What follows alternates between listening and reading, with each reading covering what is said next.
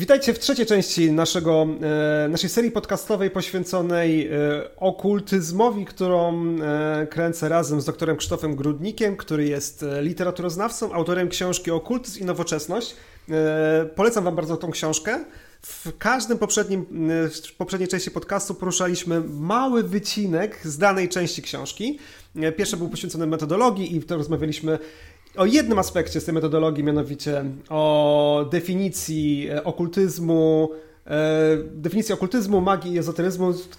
Staraliśmy się rozwikłać pewne, pewne, pewne trudności definicyjne. W drugiej części rozmawialiśmy o związkach okultyzmu z polityką i czy to prawda, że okultyzm stworzył faszyzm i nazizm, jak pewni intelektualiści dwudziestowieczni próbowali twierdzić. Teraz dochodzimy do jakby właściwej specjalności doktora Krzysztofa Grudnika, czyli do literatury. I z tego też oczywiście weźmiemy tylko mały fragment, bo tak jak mówię, książka jest sowicie napakowana informacjami. I chciałem tutaj z tobą poruszyć, Krzysztofie, temat pisarzy, którzy mi osobiście są bardzo bliscy, którzy mnie pasjonują w sumie od lat. Mianowicie jeden z nich to jest Arthur Machen, który sam był okultystą, ezoty- albo ezoterykiem, jeśli możemy tak powiedzieć, i jest jednym z twórców literatury, którą Howard Phillips Lovecraft określał mianem weird fiction. No i na, na temat samego Lovecrafta, który mm, scharakteryzowałeś Machena i Lovecrafta jako mm, twórców skupiających się na, użyłeś określenia negatywnej epistemologii, jeśli dobrze pamiętam. Tak, to jest określenie, które wprowadził Marco Passi i od niego okay. zaczerpnąłem to określenie. No. To jakbyś mógł rozwinąć, czym jest negatywna epistemologia i w jaki sposób się zrodziła i przejawiła w twórczości tych dwóch, między innymi tych dwóch pisarzy.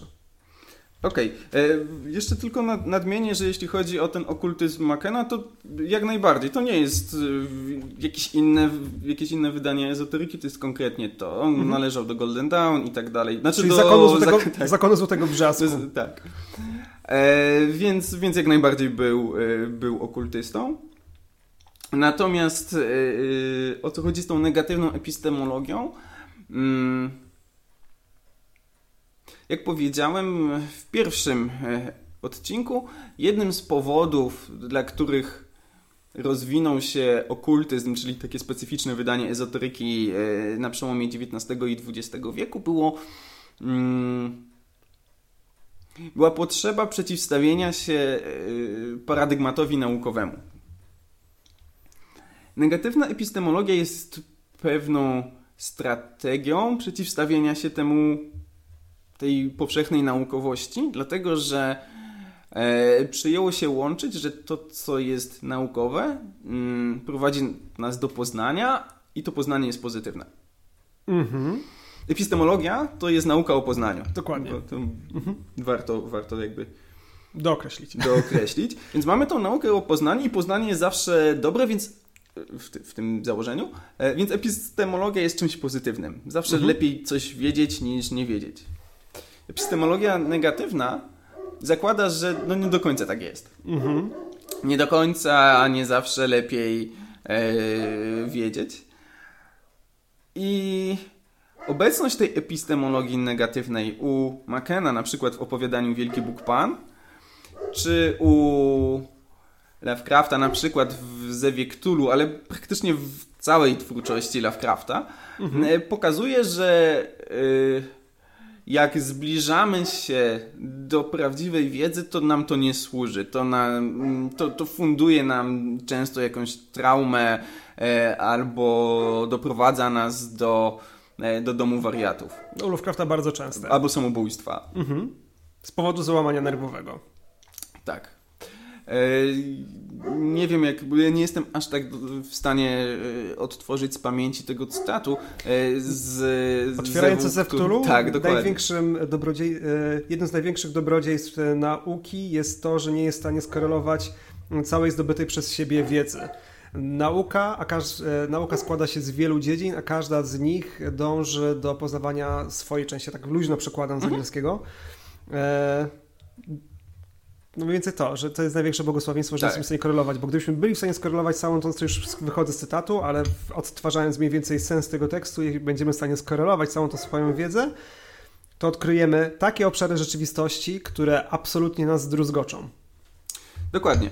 I mhm. to jest świetne, świetna nawet definicja, mógłbym, mógłbym zaryzykować tej epistemologii mhm. negatywnej.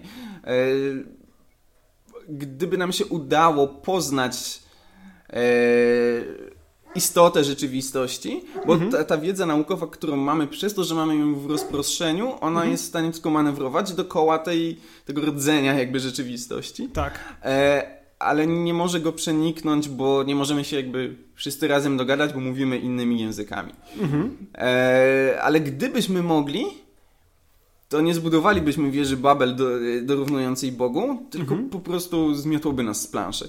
Jakby mhm. nie, nie bylibyśmy w stanie wytrzymać e, tego, co wiemy wspólnie, e, no, składając to wszystko w całość. I tak jest w twórczości Lovecrafta praktycznie całej, nie? Że mhm. ignorancja jest błogosławieństwem.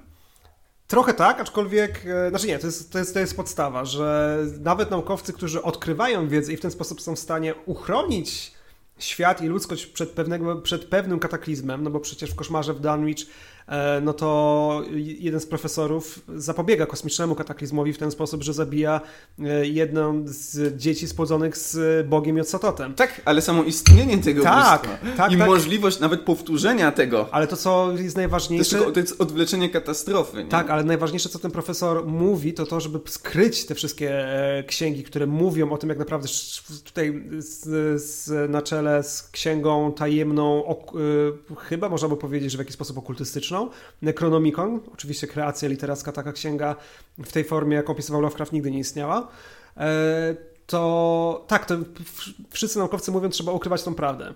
Jeśli coś złego dzieje się na Antarktydzie, jak w opowiadaniu w Górach Szaleństwa, to naukowcy, którzy jadą poznać naukowo, zobaczyć, co tam się dzieje, co tam się dzieje na Antarktydzie i są świadkami, potrafią poznać niesamowite rzeczy, odkrywają pradawne cywilizacje, odkrywają skamienialiny, których nie istnieli. Cała historia Ziemi się zaczyna w inny, inny sposób kreować, ale wracając, co mówią? Że trzeba, zaby- że trzeba przypilnować, żeby kolejnych wypraw na Antarktydę nie było.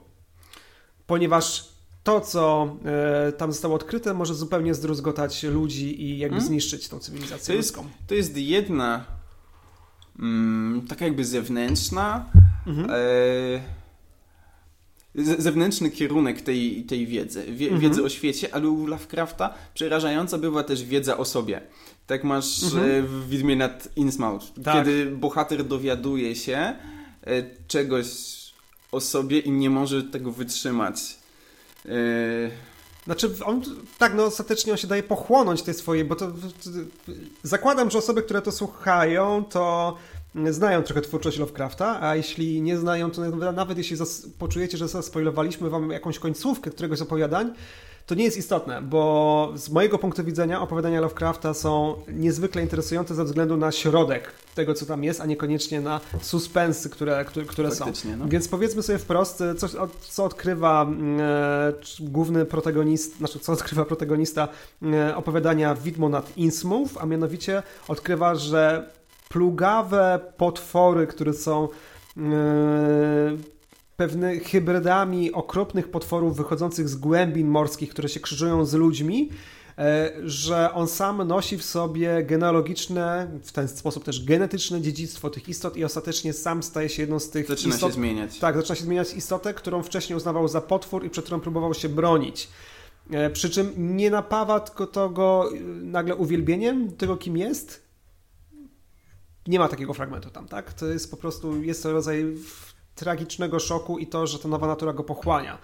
Nie jest to pozytywne doświadczenie do, do, no do samego jest. końca. Nie jest. Ale w tym opowiadaniu o, o, o tym potworze z zamku? Tak, tak. To nie pamiętam tytułu tego opowiadania. Ja też nie mogę sobie przypomnieć. W przypisie to damy. To był albo, albo bestia, albo upiór, albo... Yy... Uwaga, przypis. Chodzi o opowiadanie The Outsider, czyli przybysz w tłumaczeniu Roberta Lipskiego. Whatever. W każdym razie to możemy streścić to opowiadanie. Bo chyba się inaczej nie da go omówić. Nie, spoko, możesz streścić. E, protagonista budzi się w dziwnym miejscu, które okazuje się ostatecznie grobowcem i wychodzi na poszukiwanie innych ludzi. No i widzi, że ludzie uciekają w panice.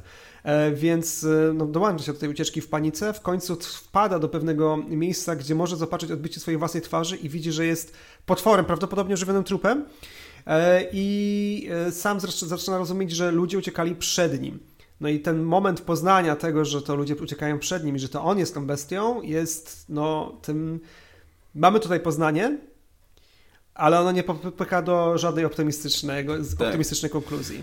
Tak.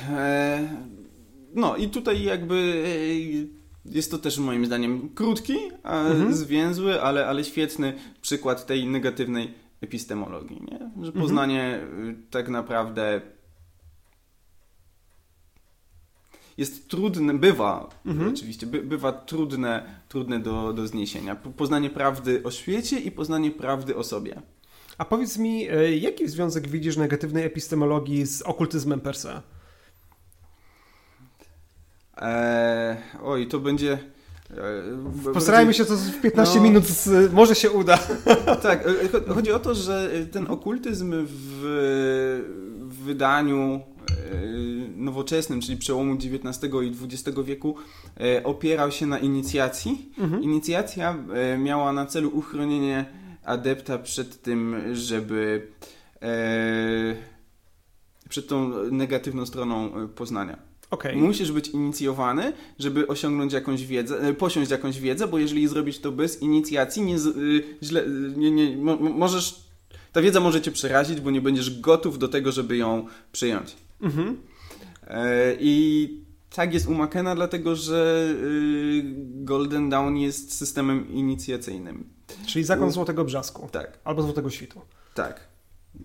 Znaczy, to jest, to jest jeszcze to jest... Złota Jutrzenka. Tak, tak, tak. Są różne tłumaczenia jednej organizacji. To wszystko dotyczy jednej Dlatego mówię Golden Dawn, bo tutaj jakby wiadomo o, co, o co chodzi. Hermetic Order of Golden Dawn.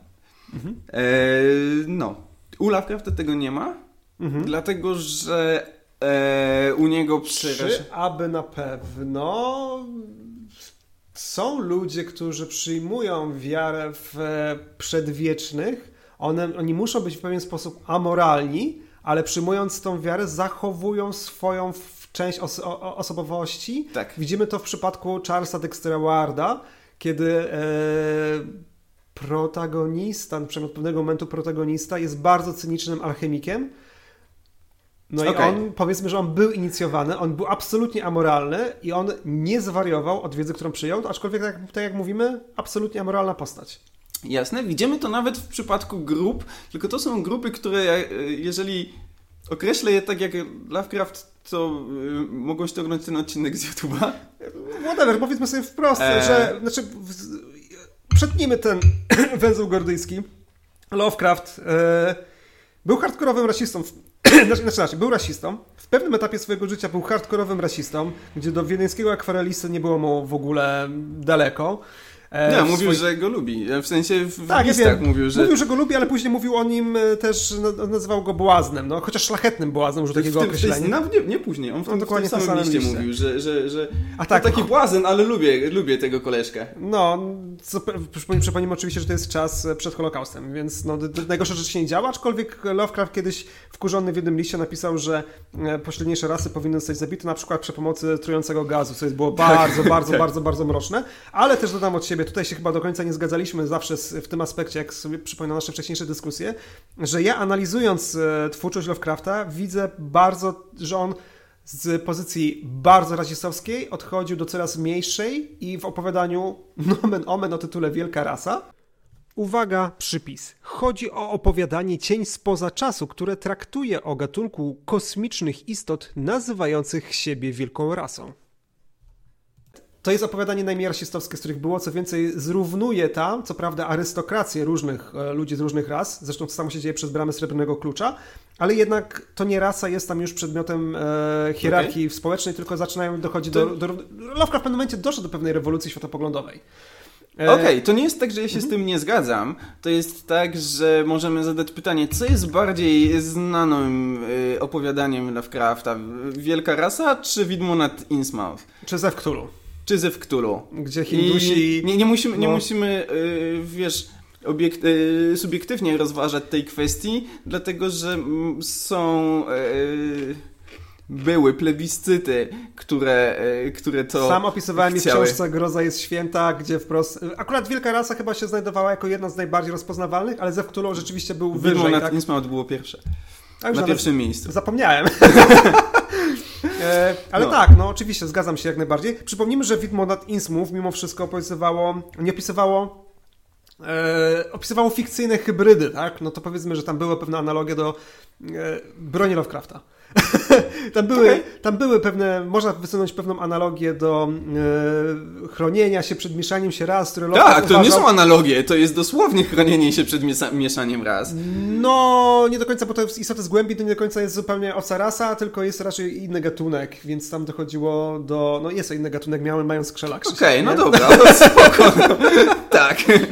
I to jest nawiązanie do pewnych też, swoją drogą, za chwilę chciałbym o tym powiedzieć, że Lovecraft bardzo mocno korzystał z pewnych koncepcji teozoficznych, bardziej niż sam się do tego przyznawał, ale to myślę, że, albo może to jest ten moment, w którym to powiem. Mieszanie się, ra, mieszanie się gatunków to też występuje u Heleny Bławackiej, różnego tego rodzaju koncepcje, tak? Jako coś, co... I w ogóle w teozofii można, można, można spotkać, że na przykład, nie wiem, no, w Lemurii konk- spotkałem, to akurat mi bezpośrednio jedna osoba, która się uważała za, to, za, za, za, za jasnowickę i z tego to zrozumiałem teozofkę. Cały czas ona wierzy, jest w przekonaniu takim, że w Lemurii się krzyżowały różne gatunki i ludzie przez spółkowanie na przykład z rybami tworzyli rubo, ryboludzi. Wprost to jest opisane u Lovecrafta w Widmie nad Innsmouth. Znaczy nie wprost, że kopulowali z rybami, ale że powstawali z tego, powstawali ryboludzie przez mieszanie się z innym gatunkiem, który żył w głębinach morskich.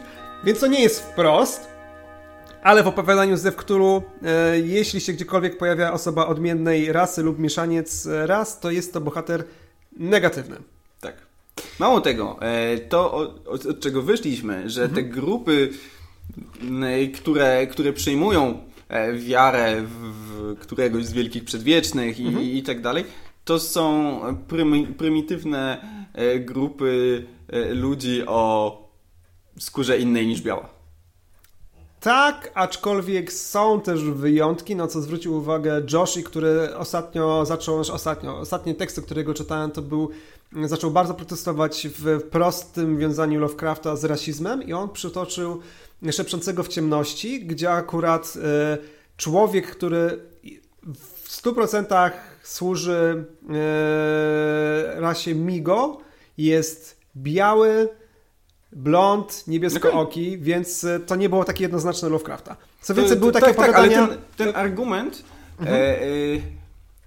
Nie wiem, czy on jest jakby równoznaczny, nie? To znaczy to, że zdarzają się wyjątki, e, e, to nie znaczy jednocześnie, że, że jakby, wiesz, poświęcanie całych zgadzam grup się. społecznych... Nie, Krzysiek, się e, w stu procentach zgadzam. No. To nie mam między nami tutaj żadnego bifu, bo e, ja wiem, że Lovecraft był rasistą, czytałem jego listy i czytałem jego eseje, czytałem jego wiersze, które niektóre są wprost obrzydliwe, jak na przykład e, o powstaniu...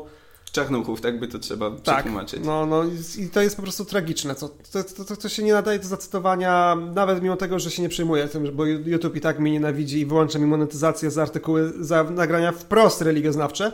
Z tego powodu tak dużo materiałów było na TikToku, a nie na YouTubie. sto materiałów jest na TikToku, na YouTubie mniej. YouTube... Nie rozumiem, czemu mi to robisz. E, w każdym razie... W, e, W żaden sposób nie zaprzeczam temu, że Lovecraft był rasistą. Uważam, że był, tylko że miał w swoim etapie, etapy życia, kiedy był bardziej i w taki, który dojrzewał i żyje w, osobiście w takim przekonaniu, które jest nieweryfikowalne, ale że gdyby Lovecraft przeżył jeszcze parę lat, to on by przestał się określać jako rasista. Może, może by się udało, może nie, ale im bliżej był... E, im bardziej to, to ewoluowało ale, z czasem. Ale to, że ktoś nie identyfikuje się jako rasista, nie znaczy, że jest rasistą. Bardzo mało rasistów ci powie, jestem rasistą. Nie, nie. No, no przynajmniej dzisiaj. Nie, nie, no ale dobra, Krzysiek. W pewnym momencie był, u Lovecrafta było... Bardzo zeszliśmy z tematu, ale tutaj muszę to poruszyć. Lovecraft był, miał taki moment, że nienawidził też nie tylko osoby czarnoskóre, bo to był największy dla niego problem, ale także nienawidził Polaków, tak zwanych pigs, tak? To jest takie tak, określenie, tak. które się przeciwstawia łaspom. Łasp to jest White, uh, ang, uh, white Anglo-Sax Protestants, czyli biali anglosasi protestanci, a pigs to jest bardzo dziwne sformułowanie, które został akronim zrobiony tylko po to, żeby zabrzmiało jak świnia, a łasp jak, ospa, jak osa. Tak, tak, tak. Dlatego, że P I X to jest Polacy, Italianie, czyli Włosi, Grecy i Słowianie, jakby Polacy nie byli Słowianami, nie? Ale po prostu musiało być powstać z tego świnia, więc dodali jeszcze świnie, musiało powstać, więc dodali do tego Słowian osobno. Były opowiadania, w których Lovecraft wprost atakował Polaków i, I to były, były bardzo takie, jego później wczesne. Później takie, których ich obsadzał w pozytywnych. Dokładnie, bo na przykład e, w Koszmarze w domu Wiedźmy to Polacy, Pol, Polak oczywiście, że jest bardzo stereotypował, bo klepie cały czas różaniec i rzadko kiedy jest trzeźwy, chyba nie był w żadnym momencie nie był trzeźwy tego opowiadania, ale jednak był postacią mega pozytywną, która przeciwstawiała się siłą chaosu i próbował uchronić głównego bohatera, a to było chyba Czyhający w ciemności? Jezus, albo Duch w ciemności. Duch, duch ciemności to było chyba opowiadanie, gdzie z kolei religijni Włosi też próbowali ratować bohatera, odmawiając okay. modlitwy pod kościołem, więc to się u niego bardzo zmieniało. Co więcej, koncepcja tego, czy, e, czy, czy, czy można mówić o jakiejś hierarchii ras, Lovecraft na początku mówił, że tak. W opowiadaniu Wielka Rasa, i w, które są późnymi opowiadaniami, czy Przez Bramę Srebrnego Klucza, tak jak powiedziałem, nagle się okazuje, że e, rasy są postawione bardziej na równi, chociaż w, w obrębie danej rasy czy danej nacji są ludzie, którzy są arystokracja i ta arystokracja jest ważna. Jeżeli zamienił rasizm na klasizm. No to, to, tak, klasistą był cały czas. No to, to trzeba powiedzieć eee, wprost, no. Chociaż to jest bardzo ciekawe, bo sam był proletariuszem de facto. Znaczy w sensie, nie dobra, posiadał jakieś tam właści, właściwości i tak dalej, a miał żonę Żydówkę przez dwa lata, natomiast był biedny jak mysz kościelna. Nie? No po prostu nie, jeśli majątkowo... Okay, nie ale tak, tak, takim samym... Yy, tak samo było z Bodlerem, no nie? Nie mówię, nie, nie, nie zaprzeczam, że był klasistą. Był klasistą, natomiast e, jeśli chodzi o ten jego rasizm, on cały czas słab i stoję na stanowisku, które jest być może bardziej moją wiarą w tego człowieka, że parę lat i on już by przestał, odszedłby od znacznej części e, swoich poglądów rasistowskich. Dodajmy, że na początku mówił on, znaczy nie, że na początku, że był etap swojego życia, głównie to był nowojorski, kiedy też okradli go w mieszkaniu i no bał się, w, znaczy on się nie bał, bardziej się jego znajomi bali o niego, jak on wchodził do różnych podejrzanych pubów, ale źle reagował na ludzi. Innych razy, gdzie było wprost widać fobię, że on się po prostu tych ludzi bał. No. E, to w, z kolei i pod koniec swojego życia coraz bardziej optował za tym, że po pierwsze yy, nie można mówić, znaczy to nie mówię z listów, tylko są wnioski z opowiadań. Po pierwsze, że te rasy nie są, yy, yy, że można je zostawić ze sobą do, na, na równi, natomiast yy, po, w opowiadaniach Mury Eryksu, tam tutaj dokonujemy pewnej analogii, bo tam się rzeczywiście pojawia zupełnie inny gatunek, bo tam są Marsjanie, jeśli dobrze pamiętam, albo Wenusjanie, chyba Wenusjanie, nie, nie Marsjanie, a Wenusjanie, whatever. To on w pewnym momencie mówi, na początku bohater jakby trochę z wyższością traktuje tych, bo, tych antagonistów, którzy, czyli, to, czyli to, ten obcy gatunek, a później mówi, nie, oni nie są od nas gorsi, oni są po prostu inni. I to jest dość dużą ewolucją od poziomu zabijmy wszystkich innych do okay. poziomu oni są inni i on cały czas był za segregacją rasową, więc nawet przypuszczam, że w tej ewolucji mógłby być za segregacją, segregacją rasową, więc dalej byłby rasistą.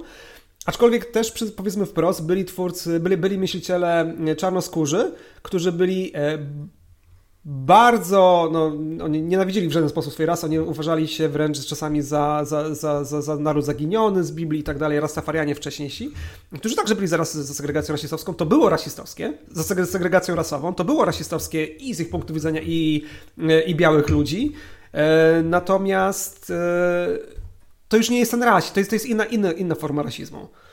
Okej, okay. Ja właśnie za każdym razem, kiedy Aczkolwiek wa- podej- podejmuję temat rasizmu Lovecrafta z kimś, kto bardzo lubi Lovecrafta. To jest problematyczne. E, nie, nie, to nie jest problematyczne. E, po, e, z, zawsze zastanawia mnie, no. jak e, szeroki aparat, ta druga strona, to, to od Josiego wychodzi, e, angażuje w to, żeby pokazać, że w niektórych momentach e, Lovecraft był mniejszym rasistą, mhm. albo że gdzieś odchodził od rasizmu, albo gdzieś kogoś, e, w sensie na przykład Polaków, e, mhm. e, oceniał pozytywnie, mimo że wcześniej oceniał negatywnie i tak dalej. Tak jakby przecież nie chodzi o to, czy, czy rasizm e, e, Lovecrafta był statyczny i utrzymywał się w tej samej formie, na tym samym poziomie i tak dalej przez całe jego życie.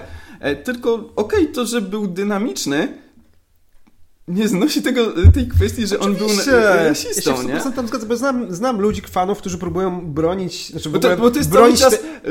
No? Lovecraft był rasistą, ale... O, no tak, no niestety, niestety tak. E, chociaż są ludzie, którzy cały czas próbują, którzy próbują mówić, że Lovecraft nie był rasistą. E, powiedzmy, że znają Lovecrafta, aczkolwiek z mojego, pomijając Joshiego, który, który nie jest rasistą w żaden sposób, to ci polscy, nie wiem jak to powiedzieć... Fani? Fani, bo nie znawcy, którzy twierdzą, że Lovecraft nie był rasistą w żaden sposób, to najczęściej są rasistami. A, no tak, no tak, bo ja nie jestem rasistą, więc tak. Zgadzam się z, z Lovecraftem, więc no. On nie mógł być rasistą, skoro ja nie jestem. Ale powiedzmy sobie wprost, rasist Lovecrafta, szczególnie w tym etapie, kiedy prowadził Zina, Zina, no, gazetę amatorską, dzisiaj powiedzielibyśmy Zina The Conservative, był totalnie obrzydliwy. Później mam wrażenie, że zaczął się tego przynajmniej części trochę okay. wstydzić w swoich opowiadaniach i wierzę, że ta ewolucja szła w dobrą stronę. I mam nadzieję i takie też wyrażenie poparte bardzo szczegółową analizą prac Lovecrafta, że mógłby odejść od tego rasistowskiego bełkotu, który, który, który w sobie miał. Natomiast co jest ciekawe, Lovecrafta, mimo że ten, że ten jego rasizm da się dostrzec, kiedy już wiesz o tym, że on był rasistą, da się dostrzec go w opowiadaniach, to większość ludzi, którzy obecnie, którzy czytają Lovecrafta, na początku tego rasizmu nie widzi. Ponieważ nie on stanowi siłę, e, siłę jego opowiadań. Eee, tak, mi, mi się wydaje, że w ogóle większość ludzi, która sięga po literaturę Lovecrafta, zna go zanim sięgnie po jego literaturę. W sensie Lovecraft pojawia się, nie wiem, w South Parku. Tak. Eee, pojawia się... Mm, w grach komputerowych. W grach komputerowych, w grach, grach planszowych, w komiksach. Na koszulkach, pojawia się wszędzie. Dzieło o Necronomicon się pojawił w trylogii husyckiej, tak. Tylko Al-Azji w Sapkowskiego. Tak, tak, tak zdecydowanie. Więc, ale nie, no co się pojawia? Pojawią się macki, pojawia się Cthulhu. Nie, pojawia się e... też negatywna epistemologia, chociażby w grze fabularnej okay. Zew Cthulhu i we wszystkich tak. grach, które nawiązują tak. do, Zew Cthulhu, do, do świata Lovecrafta.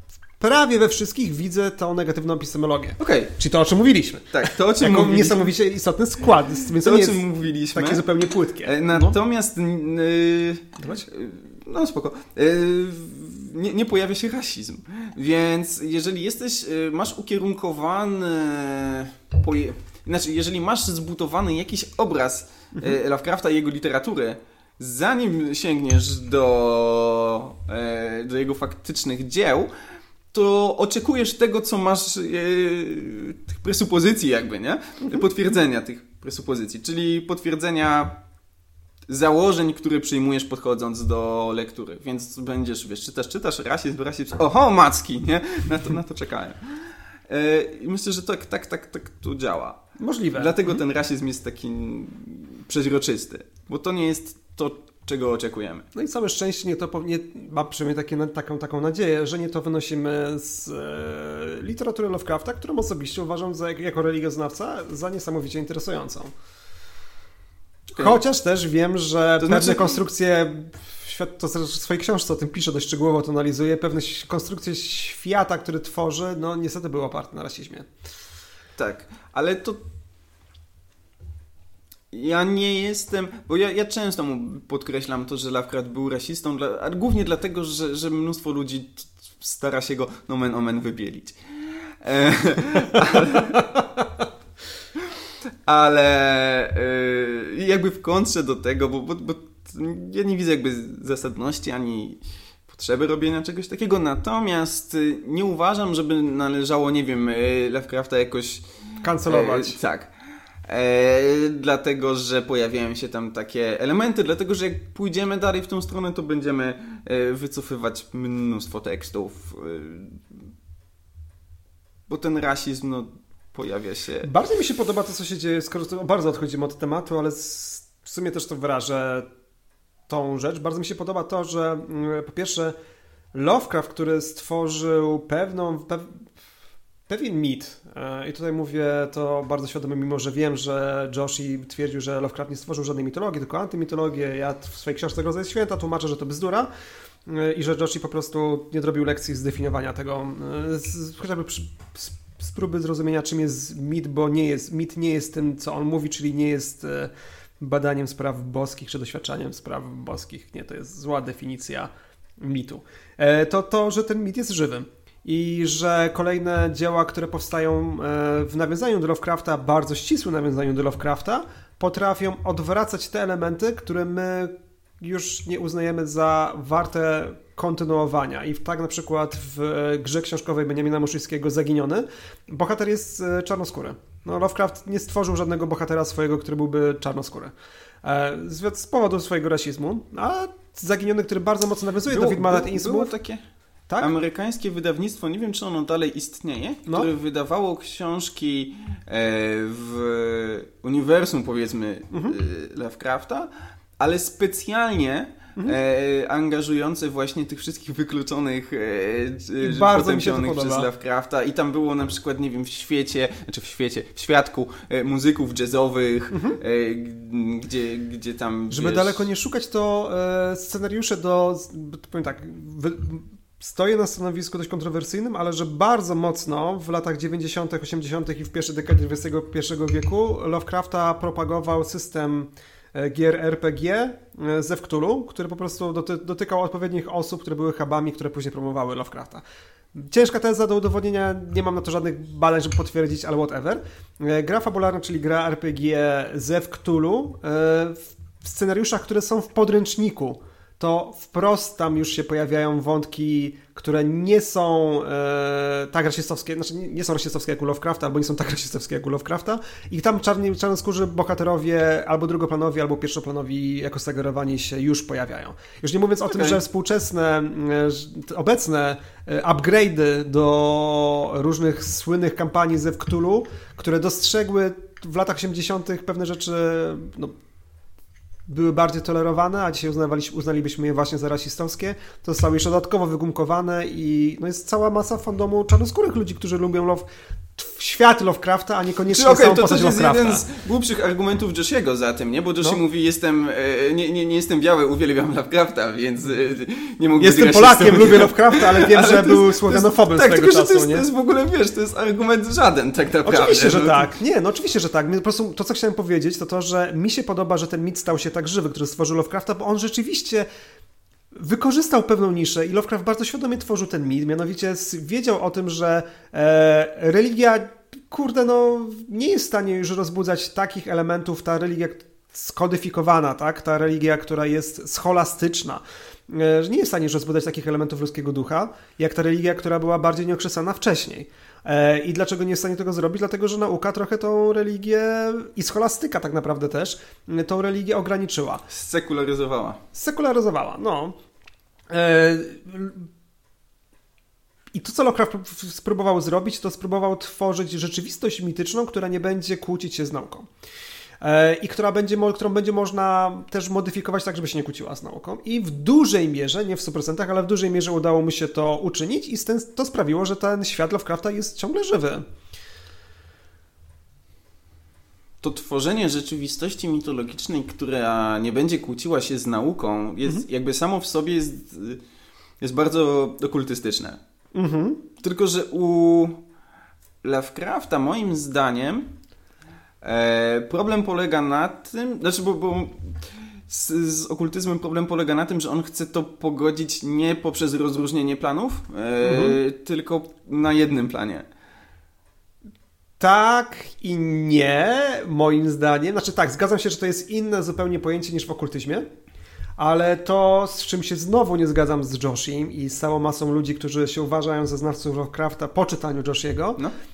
to to, że Lovecraft, bo niektórzy mówiąc, że Welbeck tak powiedział i Joshi to powiedział, a to są akurat dwie biografie Lovecrafta, które w Polsce są najbardziej popularne. To są autorstwo jednego i drugiego pana. Mm. Zresztą biografia w przypadku Welbecka, ciężko mówić, tam jest bardziej esej, ale biograficzny o Lovecrafcie.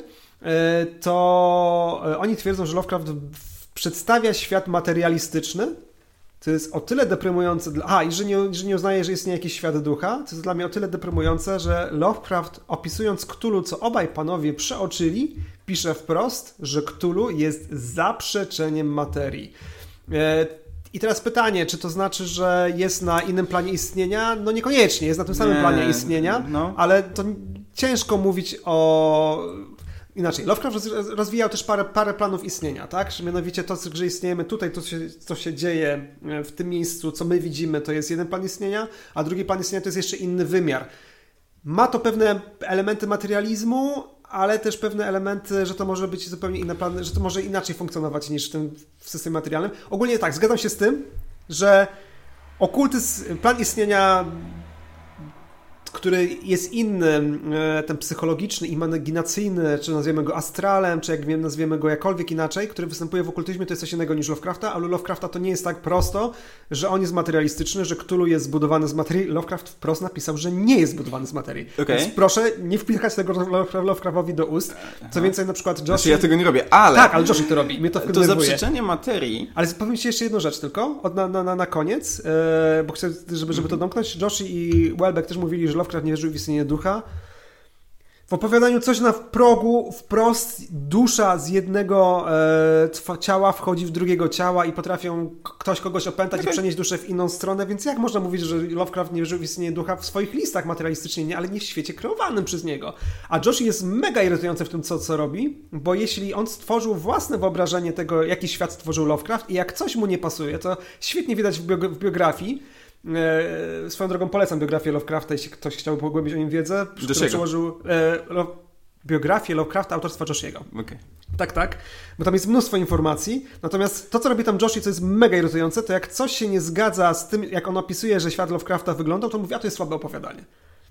W Koszmar w domu słabe, marginalne, słabe opowiadanie, coś jasne. Na progu, słabe opowiadanie. I w ten sposób w ogóle nie tworzy konstrukcji. U Lovecrafta w świecie wyobrażonym jak najbardziej istniało przezwyciężanie śmierci, jak najbardziej istniał duch, aczkolwiek był troszeczkę inaczej e, definiowany. Prawdopodobnie u Lovecrafta była to rodzaj formy energii, e, która istnieje, więc to nie jest jedna płaszczyzna istnienia, bo to istnieje na płaszczyźnie powiedzmy materialnej, ale nie jest to tak. materia, nie? Jest to energia lub... Okej, okay. okay, okay. tak, tylko że cały no. czas to jest yy, materialistyczno... Yy... Powiedzmy fizyczny świat, może tak, to jest tak, dobre określenie, okay, dobra, no, fizyczny świat. Tak, tak, że jest tak, to świat, tak, który, który prawdopodobnie da się opisać fizyc, w, językiem fizyki. Powiedziałem coś, co wydaje się kończyć temat, ale też dodam ale jako człowiek, który zęby zjadł na Lovecrafcie, no bo jak fizyczne może być centrum nieskończoności? Jest to pewne, znaczy, powiem tak, dobra. Dobra, ale fizyczna, fizyczna może, fizyczna może, fizyczne może być zaprzeczenie materii, bo antymateria byłaby fizyczna. Tak, tak, nie zgadzam się, nie, no dobra, jakby mówiąc o centrum nieskończoności, to chciałem powiedzieć, że e, czy może być fizyczne i za chwilę się ugryzłem w język, bo sobie pomyślałem, no może być fizyczne, no bo jak Czarna mamy koncepcję... może być też przecież tak, tak, no, centrum nieskończoności.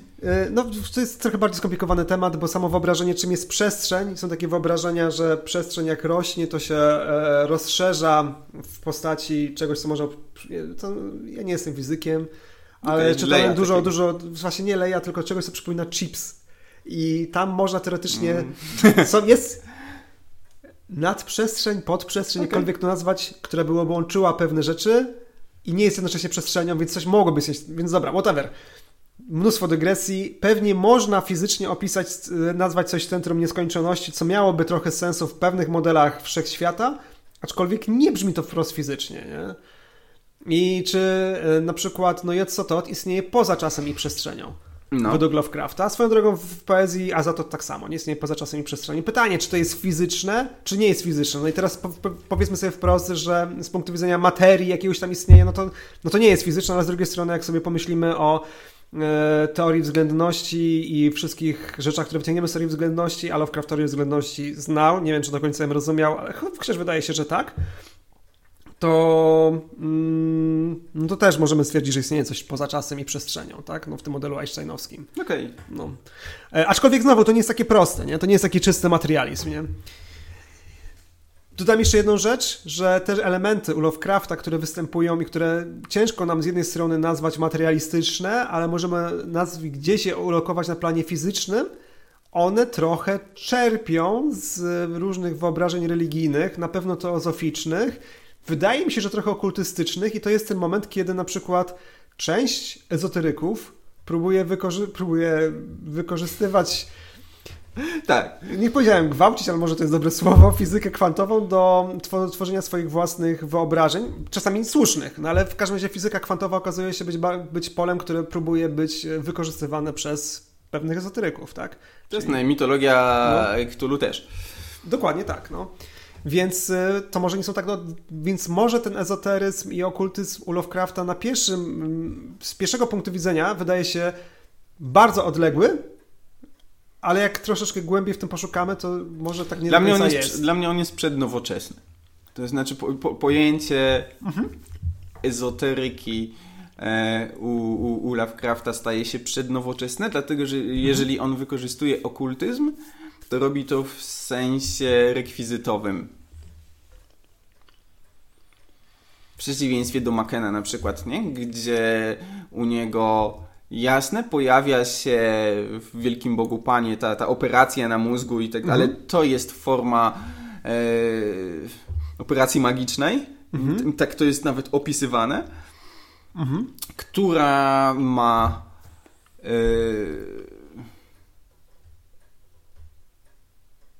przybliżyć tą Mary, tą, bo jedną z bohaterek tego opowiadania, do doświadczenia mistycznego, mhm. tylko w inny sposób. Nie?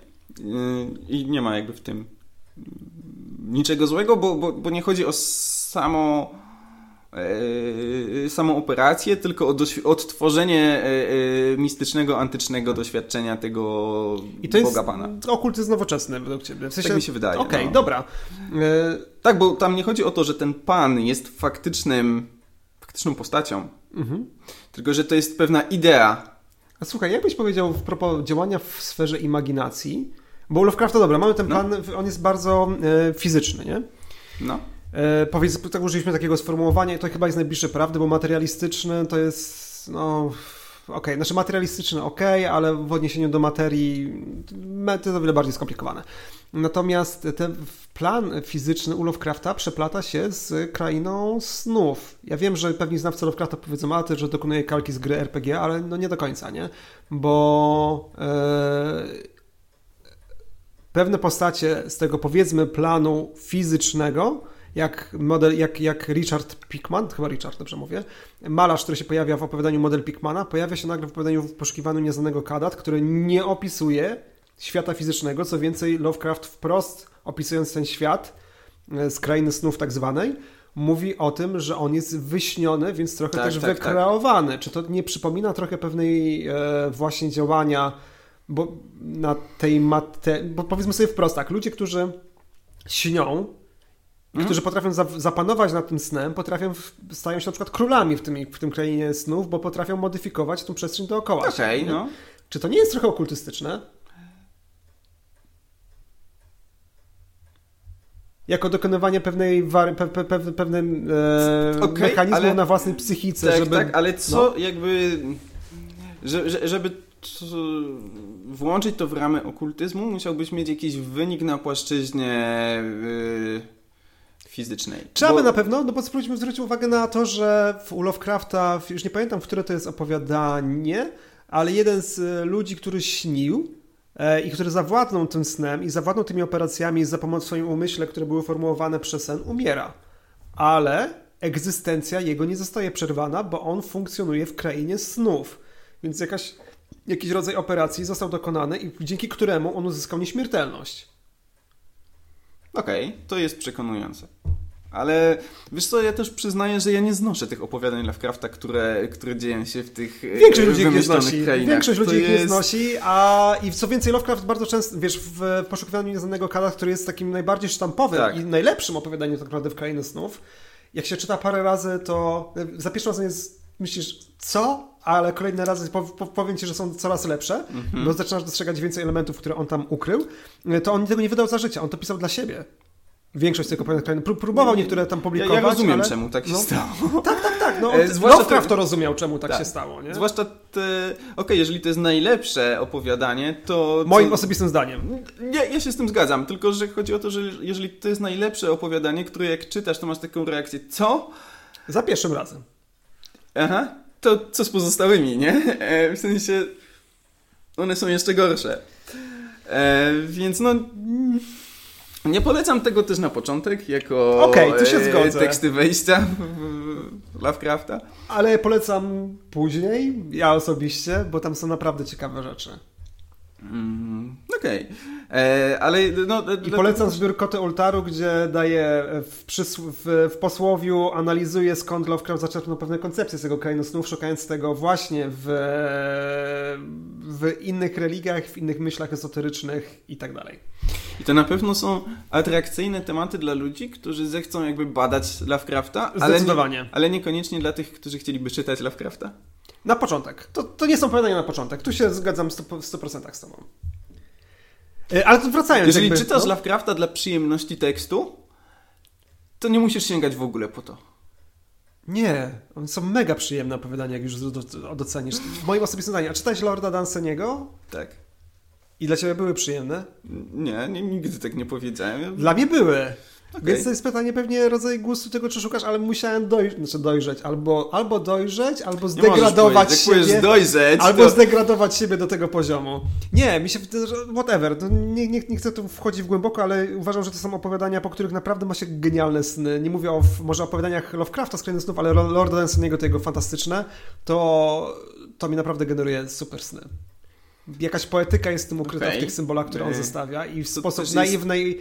sennej narracji, którą tam To jest, to jest niefalsyfikowalny argument. To jest mój personalny, oczywiście. Okay. Masz jak najbardziej rację, że jest niefalsyfikowalny. Ale wracając do tego, wczytałeś Poszukiwanie Znanego Kada, więc podam ci jeszcze jeden przykład, że Pickman, który jest malarzem, czyli jest artystą, który ma jakieś ciągoty do zaklętej wiedzy, chociaż nie jest powiedziane wprost, że on jest, że on, że on bada magię, tylko że on okay. raczej schodzi do podziemia, co na warstwie symbolicznej trochę tam trochę jest poszukiwaniem jakiejś ukrytej wiedzy, to on nagle zmart... znaczy, on, gdzieś on zanika... Hmm... No w sumie opowiem to opowiadanie. Okazuje się, że Pickman w, o, o, opisywał istoty, które pożerały trupy w sposób bardzo dokładny i się okazuje, że te istoty gdzieś żyją w podziemiach, między innymi można je spotkać w metrze, i prawdopodobnie gdzieś jakiś podziemiak na cmentarzu. I Pickman nagle okazuje się, że też jako władca tych guli pojawia się w Poszukiwaniu Nieznanych Kadat, czyli on znowu dokonał jakiejś pewnej operacji, było to powiązane ze sztuką i też on zyskuje pewnego rodzaju nieśmiertelność, znaczy albo nieśmiertelność, albo długowieczność, pojawiając się w tej krainie, w krainie snów, czyli znowu dokonuje pewnej operacji własnej, kre, własnej kreacji, własnego okay. umysłu, więc ja widzę to podobieństwo z okultyzmem, kiedy uwzględnimy całość twórczości Lovecrafta. Okej, okay, może tak być. Ja, ja po prostu nie uważam, żeby e, ten okultyzm u, u, u Lovecrafta miał nowoczesny charakter. Myślę, że on jest bardziej zachowawczy, jest przednowoczesny. Nie, nie cały Lovecraft, tylko mm-hmm. w podejściu do tego tematu. Mm-hmm. E, I no, i używa go jako bardziej rekwizytu niż sposobów funkcjonowania świata, że świat jednak jest bardziej materialistyczny, fizyczny powiedzmy. Tak, znaczy tak, zgadzam się. U Lovecrafta niż metafizyczny. No nie sposób wyobrazić sobie Lovecrafta, który na przykład zaprzecza ewolucji, nie? Tak. A w, wśród okultystów byli ludzie, co... Nie pamiętam do końca którzy, ale kojarzę tylko jakieś postacie, które zaprzeczały ewolucjonizmowi. Aczkolwiek e, sama mitologia Cthulhu no. e, dzisiaj y, przeniknęła do róż, różnych tekstów kultury, które są bardzo zakorzenione w okultyzmie. E, Zdecydowanie. Mo, moim ulubionym przykładem jest komiks y, Granta Morrisona Invisibles, który zaczął mhm. się, y, pierwszy tom już się ukazał po polsku, wreszcie, po wielu, wielu mhm. latach, jako Niewidzialni. E, I komiks ten opowiada o grupie okulty, okultystów, anarchistów, anarchistycznych okultystów albo okultystycznych anarchistów. Nie, nie, nie są narkomanami. Nie, nie, nie brałem środków wspomagających? Tam gdzieś skojarzyłem jakieś no tak, no ale to L S D. No, no okej, okay, no ale nie, to nie narkoma- jest... Nie, to jest, e, e, psychonautów, nie narkomanów. To jest, wycofuję słowo narkoman, było krzywdzące okay. i nieuprawnione. Psychonautów. Nie, czyli nie. Ludzi, którzy korzystają z środków psychoaktywnych dla poszerzenia świadomości i tak, no, dla, dla nich to jest eksperymentów e, e, okultystycznych. Tam, no. nie? E, ale e, jakby główną misją tej, tej, tej grupy niewidzialnych z tego komiksu jest powstrzymanie brytyjskiego rządu przed sprowadzeniem wielkich przedwiecznych na mhm. nasz, nie wiem, na naszą ziemię, na, na naszą płaszczyznę, czy, czy planetę, czy jak to tam... Rzecz, płaszczyznę rzeczywistości na przykład. Tak. No. E, e, więc mają tam takie sidequesty, na przykład sprowadzają Markiza de Sade z przeszłości, żeby reseksualizować współczesność, bo uważają, że jest zbyt... Muszę wkrótce i tak dalej. Komiks. Świetny, polecam, jest, jest doskonały. Od lat mi ludzie to polecają, ale to jest chyba ten moment, kiedy będę musiał go przerobić. No, no już zaczął, wiesz, może, możesz zaczekać, aż wyjdzie pięć tomów chyba po polsku Na razie wyszedł pierwszy, ale możesz też po angielsku to doczytać. Raczej, raczej sobie poradzę chyba z tą angielszczyzną. No, nie jest, nie jest trudna. Więc tam, ale pojawia się też u Alana Moore'a, nie? W Providence mhm. komiksie też. No, także w wielu, w wielu tekstach kultury, kultury, które już są, E, okultystyczne bardziej niż sam Lovecraft. Ale to nie szukając daleko i wracając do tego, co wykreował Lovecraft, Lovecraft wykreował... Znaczy powiem tak. Pierwsza rzecz, Lovecraft wymyślił swoich wielkich przedwiecznych, wymyślał to sam lub z kolegami, bo na przykład Bóg Gotha był wymyślony chyba z Clarkiem mm-hmm. Asanem Smithem, jeśli dobrze pamiętam. Eee, chyba dobrze powiedziałem, najwyżej w przypisie poprawię. Natomiast już za życia Lovecrafta pojawił się człowiek, William Lamley, który twierdził, że ci bogowie istnieją. Jak Lovecraft mu powiedział, ci bogowie nie istnieją, tak, tak, my tak. ich wymyśliliśmy, to Lovecraft powiedział, znaczy, przepraszam, Lamley powiedział, hm, ty może sobie myślisz, że ci bogowie nie istnieją, bo, a oni, tak naprawdę... bo oni ci tak podpowiadają tak, w snach. A ty, ty, ty, ty, ty oni przemawiają przez ciebie, a ty jesteś w sumie podsumowując, skracając, znaczy parafrazując jego wypowiedź, nieświadomym prorokiem. I to już był, powiedzmy, człowiek, który prawdopodobnie był bliżej tej może, znaczy nie wiem, czy to na pewno ezoteryzmu jakiegoś, nie? Mm-hmm. nie wiem, nie wiem, czy okultyzmu przy Lamleyu, on też nie był jakiś wielki ja myślicielem. Ja nie znam tego aż tak bardzo, żeby... Ale zakon Dagona, który później się pojawia, tak dobrze... Tak, dobrze, ale właśnie to, co chcę powiedzieć, jest. Że później okultyzm po prostu wchłonął Lovecrafta, bo na przykład Necronomicony, które się pojawiły, powiedzmy tak, Necronomicon wymyślił Lovecraft, ta księga nigdy nie istniała, a nagle pojawiają się nekronomikony różnego rodzaju, które udają księgi magiczne. I jest taki nekronomikon Simona, który dokonuje pewnego wymieszania mitologii Cthulhu z kluczami, niż chyba mniejszym, mniejszymi kluczami Salomona i z mitologią sumeryjsko-babilońską, znaczy sumeryjską tam piszą, ale tak naprawdę chodzi o mitologię babilońską.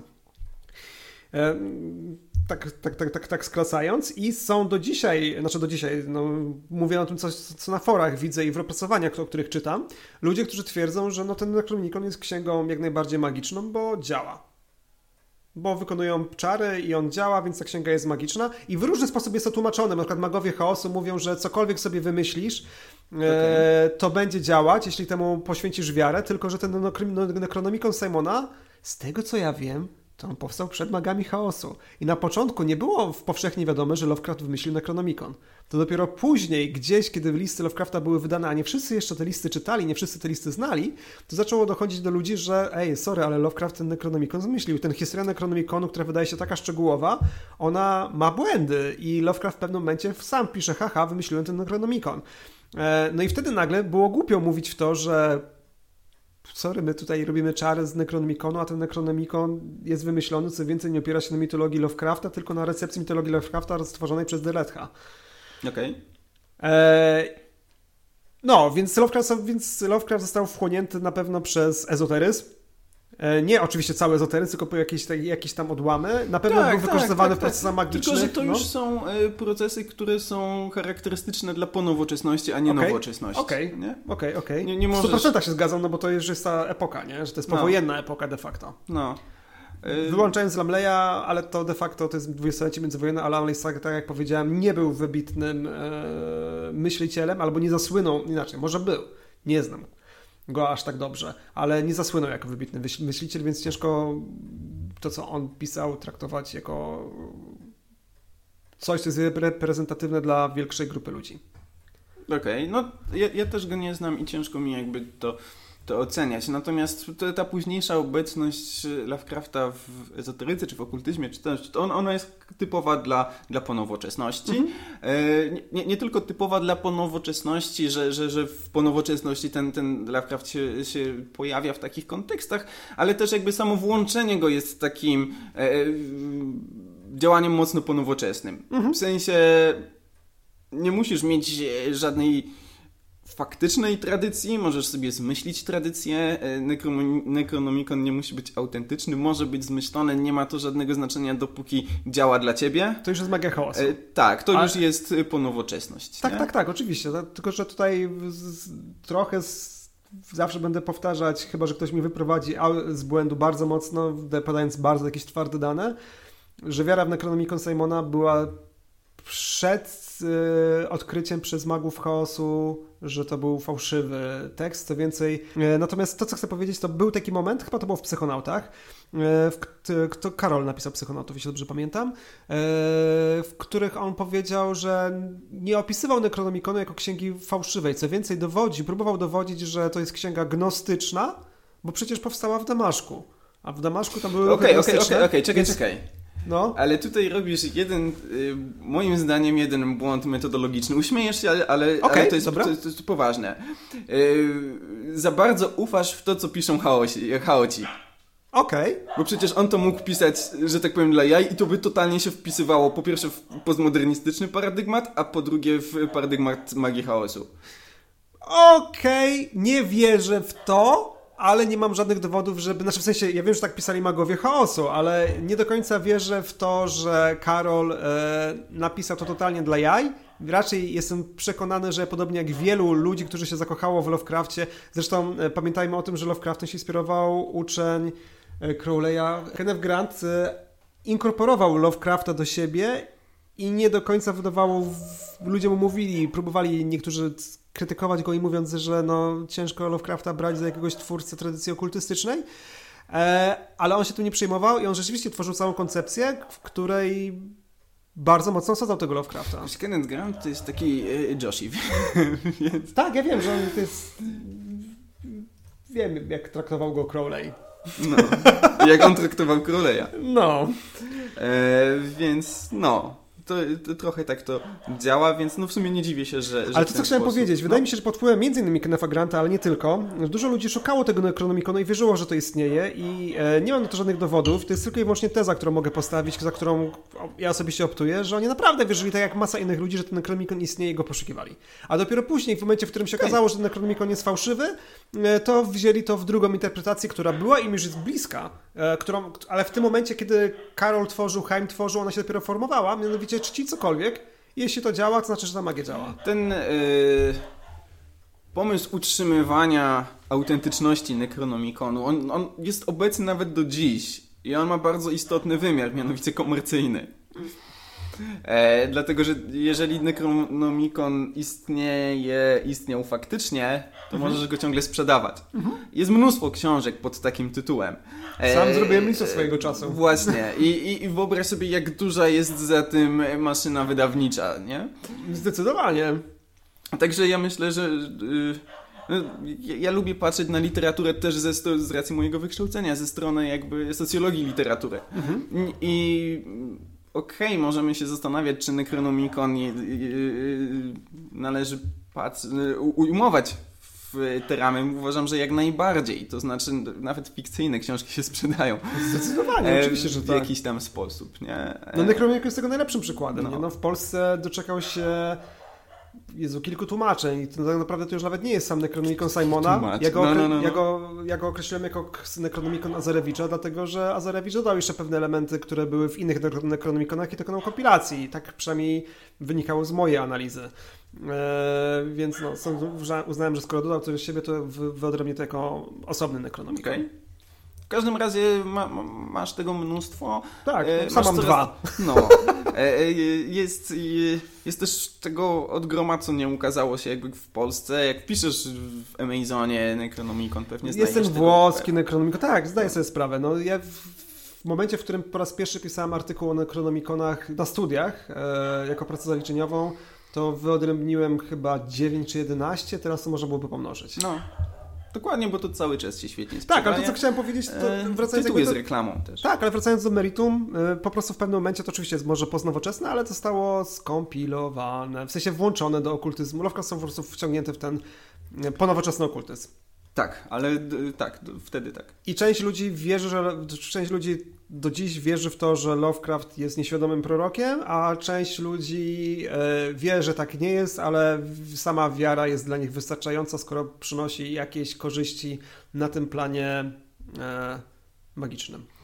Tak, tylko że w ponowoczesnym ujęciu okultyzmu wszystko może ci przynieść korzyści. Znaczy wiesz, o co tak, chodzi. Tak, tak, tak. E, więc no... Czci i marchewka jest taki zakrzyk, tak. który się był bardzo popularny swojego czasu. No, no wcześniej miałeś e,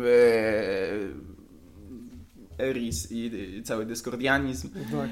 Później miałeś latającego potwora spaghetti. Przecież czy to już jest okultyzm? Pseudoreligie są moim zdaniem, przynajmniej w ezoterycznym... Znaczy dyskordianizm po, bardziej... Po, po nowoczesnym no? wydaniem ezoteryki. Okej, okay, dobra. Nie? Pseudoreligie, no, wymyślane jako takie. Okej. Okay. Nie, nie jestem na bieżąco z nimi, bo mniej więcej przy, przy latającym potworze spaghetti gdzieś się mi to urywa, ale, ale, ale wiem, że to cały czas jest jakiś w miarę żywy nurt. Tak, aczkolwiek chyba bym osobno latającego różowego jednorożca, czajniczek raz, bym postawił bliżej czajniczka Russella i potwora spaghetti też chyba bliżej czajniczka Russella, czyli taką ateistyczną krytykę religii, która przybiera formę symboliczne religii, a diskordianizm jednak jako coś, co gdzieś miało, no, bliżej okultyzmu. No, nie jestem jakimś wielkim specem od diskordianizmu, ale tam chyba była jakaś większa transformacja samego siebie przez ten diskordianizm gdzieś się chyba pojawiała. Znaczy na pewno nie, no. można, nie można też jakby wyłączyć tego poza, poza krytykę religii, nie? Nie, no, diskordianizm oczywiście, że krytykował no. religię, tylko jakoś, być może to jest e, tylko przez to, że diskordianizm był wydawany w serii Okultura. Nie, to może, może dlatego nie tak... Był. Nie był? Nie, nie, nie. Księga... Nie, Eris nie było nic? Nie, e, nie, nie, nie, nie. Principia Discordia wydało jakieś inne... Wyda... Kos chyba? Możliwe. To okej, okay, to z jakiegoś powodu mi się kojarzyło. Okay. Bo wiesz co, bo my tutaj mówimy o czymś, co wiemy, że czym jest i tak dalej. Ja nie A wiem, wiem, czy twoi słuchacze, słuchacze będą wiedzieli. W każdym razie, jeśli państwo nie znają dyskordianizmu i nie wiedzą, czym jest, to wpisanie Principia Discordia albo jak złapałem boginię i co jej wtedy zrobiłem w wyszukiwarkę Google doprowadzi państwa bezpośrednio do tego tekstu w formacie cyfrowym, nie, nie w e-booku, ale on jest jako strona internetowa tak. I zapewni świetną rozrywkę na weekend. To jest do przeczytania w jeden dwa dni, polecam, co naprawdę... Wiem, dlaczego też Principia Discordia moim zdaniem jest czymś innym niż doktryna kościoła latającego z potwora spaghetti. Principia Discordia też podejmuje, korzysta z zestawu symbolicznego, który był bardziej tożsamy dla tradycji ezoterycznej, dla religii, a latający potwór spaghetti w znacznie mniejszym Jasne? wymiarze to robi. Okej, okay, to prawda, ale z drugiej strony Principia Discordia nawiązuje do King Konga, który też umarł za nasze grzechy. Według Principia Discordia. No więc... racja, dobra. No dobra. więc, więc King Kong nie jest e, powszechnie e, kwalifikowany jako, e, jak, jako źródło religijne e, o pochodzeniu no nie, antycznym. No nie, nie, nie, nie, no oczywiście, tylko z, z jakiegoś powodu wydawało mi się, że z, cały ten diskordianizm przez sianie niezgody... Poprzez, sposób... sięg- poprzez sięganie do bogini Eris, czy tam Discordii tak. i, i tego motywu z jabłkiem dla najpiękniejszej i tak dalej, pewnie tak z tego jakby wychodzi, ale później już odlatuje w takie klimaty... Możliwe, że... możliwe, możliwe, że to doszło tej, do, to kolejna jakby ewolucja tego środowiska ezoterycznego.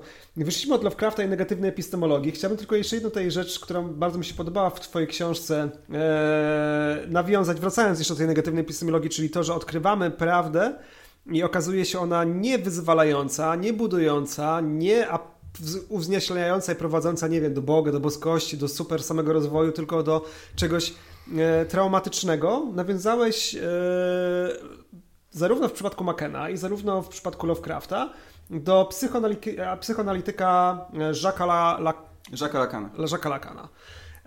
I to było dla mnie, znaczy tak, bo się mówi Jacques Lacan, ale się odmienia Jacques'a Lacana. Ale to było dla mnie o tyle fajne, bo pokazało większą głębię, która się kryje z negatywną epistemologią. Jakbyś mógł powiedzieć parę słów. Ja wiem, że o tym można mówić przez pięć godzin, ale parę słów okay. na, sam, na samą końcówkę o tym, kim Jacques Lacan był.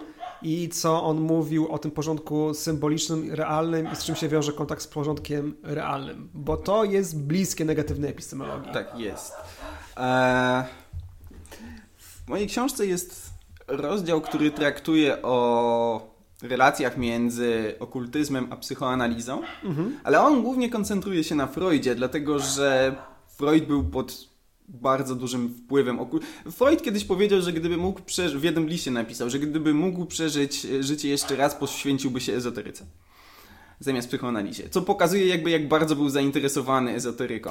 I jak bardzo często pisał listy pod wpływem kokainy, ale to...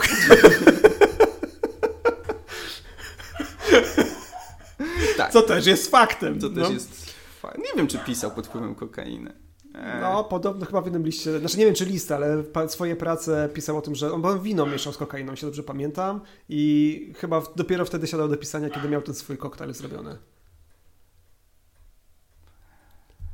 Abstrahując od tego, wracając do meritum. Czysto teoretycznie i nie opierając się na żadnych e, e, życiowych doświadczeniach, wydaje mi się, że po stymulantach tak bardzo cię nosi, że ciężko jest pisać. Tak słyszę, kolega tak mówił. Yy, tak, ja zdaję sobie sprawę, ale patrząc jak czasami Freud odlatywał, to jestem w stanie uwierzyć, że mm, przynajmniej formułował koncepcję, może redagował, A, to, to, może redagował już później po, ale odlatywał chyba. Znaczy, nawiązałem do jego listów, jego zwyczajów życiowych, które znam z, z jego biografii, znaczy listów, a bardziej anali- mówienia tego, co ktoś pisał w jego listach, bo samych listów Freuda, przyznam się szczerze, nie czytałem. Więc tylko to, co analizy tego, co gdzieś ktoś powiedział, że Freud napisał w liście.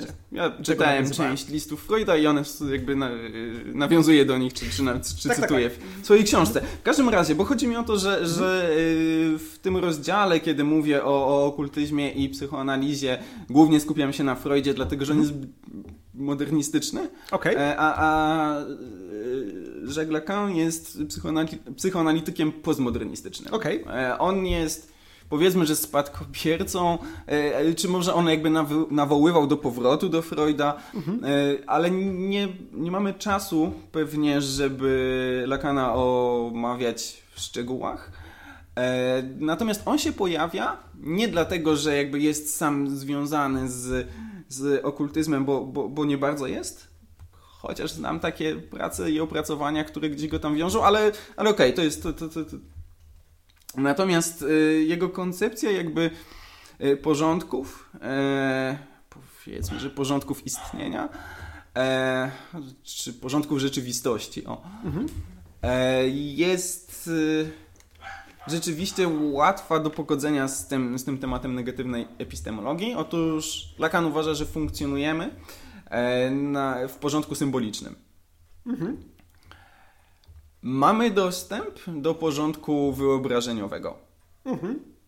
Czyli jakby porządek symboliczny to jest ta rzeczywistość, którą się otaczamy, rzeczywistość symboli, e, znaków e, i, i, i pewnego zapośredniczenia czego, sensu w, w, czym, w, w przedstawieniach tego sensu. Najprościej, znaczy nie wiem, ty, ty nie znam tak dobrze Jacques'a Lacana, ale Lacana, e, ale w, sam fakt, że rozmawiamy o świecie używając języka, który jest zestawem symboli. Tak, język jest symboliczny. No, dokładnie. dokładnie no.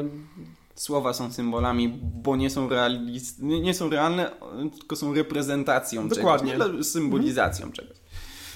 E, Masz, masz, mamy dostęp do tego porządku wyobrażeniowego na przykład w snach, ale też jakby w, w marzeniach i tak dalej. To byłby, to byłby ten, to byłaby ta płaszczyzna, gdzie też z postmodernistycznego punktu widzenia można by okultyzm lokować, te działania, działania magiczne w porządku wyobrażeniowym, ale jest też yy, trzeci plan, realny. I to jest plan, na którym, no powiedzmy, rzeczywistość jest jaka jest.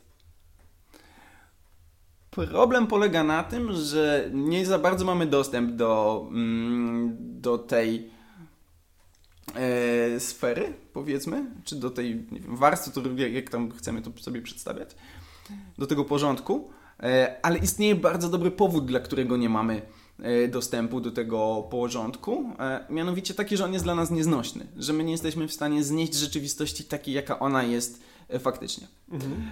Dlatego nakładamy na niej kolejne porządki, ten, ten wyobrażony, ten symboliczny, bo one sprawiają, że jesteśmy w stanie funkcjonować. funkcjonować. Tak. Żyć dlatego, i nie powiesić że... się na pierwszej lepszej gałęzi. Tak. Tak. Dlatego, że jakby, no nie wiem, jakby z punktu widzenia tego porządku realnego możemy w każdym momencie e, zakończyć, umrzeć. Mhm. E, I tak jest. Mhm. Ale nie możemy żyć z wieczną świadomością w każdej sekundzie, że to może być ostatnia nasza sekunda, bo y, nic byśmy nie zrobili Tak. W sensie bylibyśmy cały czas przerażeni i w końcu byśmy umarli pewnie szybciej nawet z tego przerażenia. Mhm. Więc żeby ta rzeczywistość była dla nas znośna, musimy e, ją zakłamywać mhm. poprzez e, wyobrażenia i symbole. Mhm. E, I oczywiście to się łączy z, z negatywną epistemologią w ten sposób, że poznanie tego e, porządku realnego jest zawsze traumatyczne. Mhm. Tyle. Okej. Okay.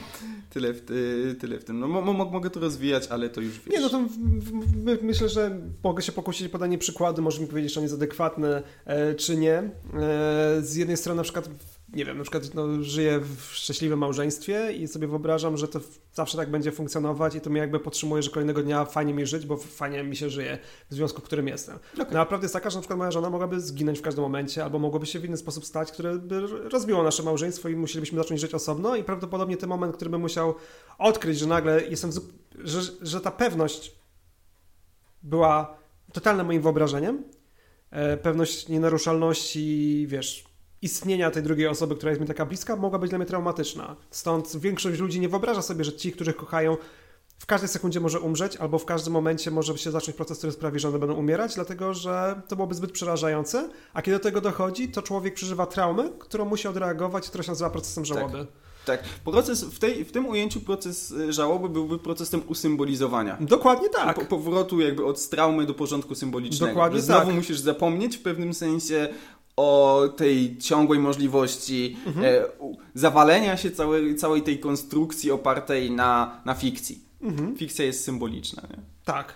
No, znaczy, tak. W sensie należy do porządku symbolicznego. Tak. No i Lovecraft bardzo często e, jeśli, są ludzie, którzy czytając Lovecrafta, przynajmniej tak jak zrozumiałem, potrafili interpretować go bardzo symbolicznie i ta negatywna epistemologia była dla nich sednem Lovecrafta, czyli to, że prawdziwa rzeczywistość, która jest, którą, którą się odkrywa, jest po prostu przerażająca, a Lovecraft mówił to. Prawdziwy koszmar jest u progów, to było w Koszmarze w Dunwich, prawdziwy koszmar jest u progu waszych domów, a nie widzicie go. Mhm. Albo to, co powiedział na początku Zew Cthulhu, że gdybyście połączyli całą wiedzę, którą posiadacie, tak. byliby, totalnie by was to zmiotło z plansz. Użył innego słowa, ale w wolnym tłumaczeniu można byłoby tak to tak, użyć. Dokładnie. Dokładnie o to chodzi. Eee... To, to, to nie jest tak, że gdzieś tam czyha Cthulhu i tak dalej. On już jest tutaj, nie? W sensie e, śpi i zawsze co chwilę ale może się... Ale wpływa na umysł e, co tak, jakiś czas. Tak, dokładnie. Znaczy... A i też może się przebudzić. To, że ktoś śpi, i w każdym momencie znaczy, może że... pobudzić jakiegoś szaleńca, który e, rozumiejąc pewne rzeczy, które się dzieją, zacznie rozbijać ten świat, w którym ty istniejesz. Tak. Dokładnie. Więc tym pozytywnym akcentem... Skończymy chyba trzecią część podcastu. Widzę, że nam e, długością i dygresjami przeszła. Mam nadzieję, że nam wybaczycie te wszystkie dygresje, które są, które się tutaj pojawiły. Natomiast polecam czytanie Machena, polecam czytanie Lovecrafta i w ogóle Weird Fiction, które zdaje się... E, tak, tak, no które, które zdaje się rozbijać... Spo, e, roz... Wydaje mi się, że taką literaturę Weird Fiction jest w ogóle to, że stara się rozbijać tą rzeczywistość, e, którą, którą my znamy. Że każdym elementem maliter- dobrej literatury Weird Fiction jest pokazanie tego, że świat, który znamy, potrafi się rozpaść w danym momencie. Więc w ogóle polecam literaturę Weird Fiction, a przede wszystkim polecam książkę Krzysztofa Grudnika Okultyzm i Nowoczesność. W tej serii podcastowej, krótkiej, wziąłem po jednym malutkim rozdziale z każdej części tej książki, a jak widzicie po długości podcastu ilość informacji tam jest niesamowita. Napisana jest językiem takim, że jest to bardzo strawne dla każdego czytelnika, mimo tego, że tutaj mamy przed sobą doktora nauk humanistycznych, to, to się to czyta po prostu dobrze i to nie jest, nie pojawiają się słowa, które są w jakiś sposób niezrozumiałe, więc cholernie wam polecam tą książkę. A jeśli chcecie jeszcze dowiedzieć się więcej różnych ciekawych rzeczy, które Krzysztof publikuje i którymi... które tworzy, to może Krzysztofie powiedz jeszcze, gdzie można cię znaleźć w internecie, twoją twórczość i e, po prostu ciebie. Jasne. E, można mnie znaleźć na Facebooku i, i na Instagramie jako Krzysztof Grudnik, e, tam jestem. Od jakiegoś czasu zacząłem też publikować e, swój podcast e, pod tytułem Gry za grozę. Wystarczy to wpisać do wyszukiwarki na, na YouTube. Na razie mam tylko dwa odcinki, ale scenariusze rozpisane na jeszcze kilka do przodu. Ten podcast jest, jak, jak pokazuje tytuł, poświęcony kulturze grozy, literaturze grozy, ale jakby z punktu widzenia mm, socjologii literatury bardziej. To jest... On, on nie jest naukowy, to, mhm. są, to są takie pogadanki, powiedzmy eseje, które pokazują, jak funkcjonuje, jak nie funkcjonuje literatura grozy w Polsce i, i, i czasem szerzej na świecie, ale głównie w Polsce. Mhm. No, no i to, to, to wszystko na tych na, na, na mediach społecznościowych, na Instagramie czy Facebooku publikuję na bieżąco książki, informacje o książkach, które piszę, tłumaczę czy, czy, czy redaguję, o swoich seriach, jak Niesamowitnicy na przykład, także tam, tam są wszystkie aktualne informacje. Super. Dziękuję Ci bardzo, ale jeszcze postscriptum ostatnio muszę jakby rzecz powiedzieć, która mi wpadła do głowy, religioznawczo chyba jest dość atrakcyjna. E, propos negatywnej epistemologii i tego, że poznanie, poznanie prawdy potrafi no, zmieść z planszy, mówiąc takim językiem potocznym, to wydaje mi się, że symbolicznie to się pojawia w różnych religiach, tak? to, to, to, to, to jednak to wyobrażenie, bo w Starym Testamencie ostatnią osobą, która mogła patrzeć Bogu w twarz, był Mojżesz, a każdy inny, który mógłby spojrzeć Bogu, znaczy, który mógłby tak spojrzeć Bogu w twarz, to prawdopodobnie by zginął. Co więcej, ludzie, którzy na przykład spotykają anioły, często się boją tego, że coś się może z im stać.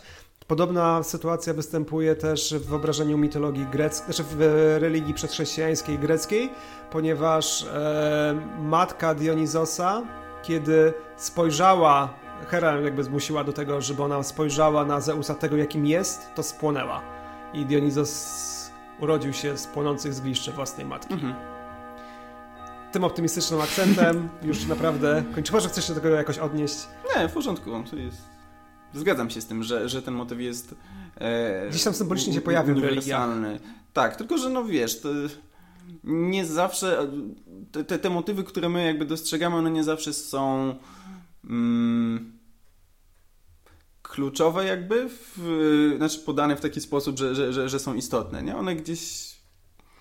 wyewoluowały... Tak, gdy, no później gdybyś... chrześcijaństwo, które czerpie ze Starego Testamentu, to ten motyw spotykania się z Bogiem z twarzą w twarz, skoro Jezus też jest Bogiem, no to to już zupełnie zostaje zamieciony pod dywan, chociaż pojawia się to w, w różny inny sposób, ale to może już na kolejne yes. odcinki kolejnego podcastu. Dzięki za zaproszenie i dzięki, dziękuję tyle, Państwu za wysłuchanie. Że tyle wytrzymaliście z nami. Pozdrawiamy.